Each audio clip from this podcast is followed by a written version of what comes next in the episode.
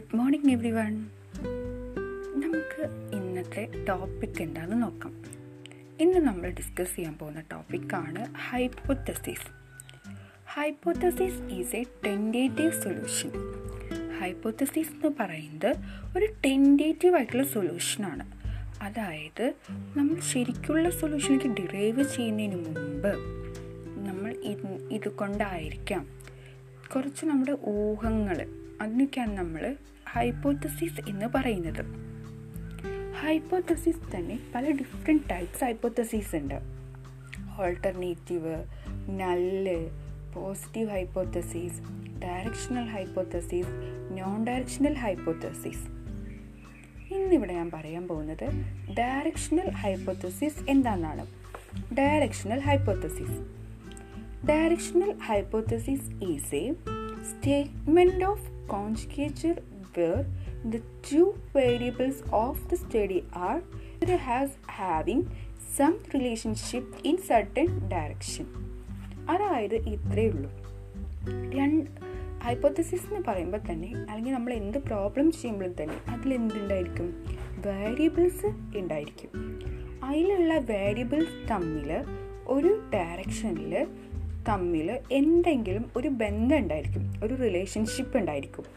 അത് ഡയറക്റ്റ് ആയിട്ടുള്ള ബന്ധമായിരിക്കും ഉണ്ടായിരിക്കുക. അതിനെയാണ് ഡയറക്ഷണൽ ഹൈപ്പോത്തസിസ് എന്ന് പറയുന്നത്. Hypothesis which stipulates the direction of expected difference or relationship ഒന്നിലേക്ക് അത് കൂടുന്നതനുസരിച്ച് കൂടും അല്ലെങ്കിൽ കുറയുന്നതനുസരിച്ച് കുറയും.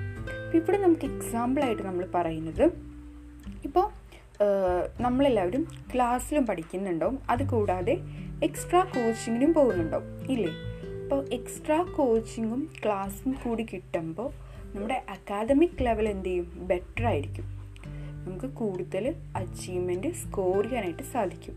അപ്പോൾ ഇവിടെ എന്താ? പോസിറ്റീവായിട്ടുള്ള ഡയറക്ഷണൽ ഹൈപ്പോത്തസിസ് ആണ്. അതായത് അക്കാദമിക് ആയാലും നമ്മൾ പോകുന്ന എക്സ്ട്രാ കോച്ചിങ് ആയാലും നമ്മുടെ പോസിറ്റീവ് ഡെവലപ്മെന്റിനാണ് സഹായിക്കുന്നത്. അപ്പോൾ ഇവിടെ എന്താണ്? ഡയറക്ഷണൽ ആയിട്ടുള്ള പോസിറ്റീവ് ഹൈപ്പോത്തസിസ് ആണ്. അപ്പോൾ ലെറ്റ്സ് ബി കൺക്ലൂഡ് നമ്മളിന്ന് പഠിച്ചത് എന്താ? ഹൈപ്പോത്തസിസ് എന്താണ്? ഹൈപ്പോത്തസിസ് നമുക്ക് ടെൻഡേറ്റീവ് ആയിട്ടുള്ള ഒരു സൊല്യൂഷനാണ് അതിൽ തന്നെ നമ്മൾ ഇന്ന് സ്പെസിഫൈ ചെയ്ത് ഡയറക്ഷണൽ ഹൈപ്പോത്തസിസ് ആണ്. ഡയറക്ഷണൽ ഹൈപ്പോത്തസിസ് എന്ന് പറയുന്നത് വേരിയബിൾ തമ്മിൽ ഒരു റിലേഷൻ ഉണ്ടായിരിക്കും. അത് ഡയറക്റ്റ് ആയിട്ടുള്ളൊരു റിലേഷൻ ആയിരിക്കും.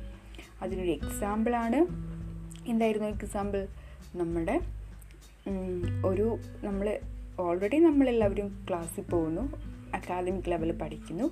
അതുകൂടാതെ ഒരു എക്സ്ട്രാ കോച്ചിങ് കൂടി നമുക്ക് ലഭിക്കുന്നു. അപ്പോൾ ഇത് വഴിയായിട്ട് നമ്മുടെ അക്കാദമിക്കിന്റെ പെർഫോമൻസ് നമുക്ക് എന്ത് ചെയ്യാൻ പറ്റും? നന്നായി അച്ചീവ്മെന്റ് സ്കോർ ചെയ്യാനായിട്ട് സാധിക്കും. ഇതൊരു പോസിറ്റീവായിട്ടുള്ളൊരു ഡയറക്ഷണൽ ഹൈപ്പോത്തസിസ് ആണ്. അപ്പോൾ മനസ്സിലായെന്ന് വിചാരിക്കുന്നു. Content of review. Just like most academic papers, literature review also must contain at least three basic elements an introduction or background information section, the body of the review containing the discussion of sources, and finally a conclusion and or recommendation section to end the paper. Your introduction should clearly explain the overall research topic and the depth of information to be presented.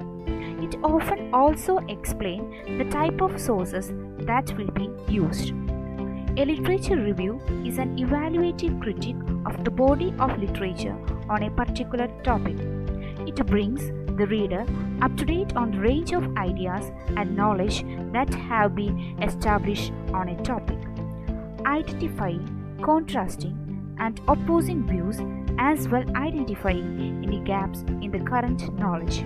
The conclusion should include a summary of major agreements and disagreements in the literature and a summary of the general conclusion drawn.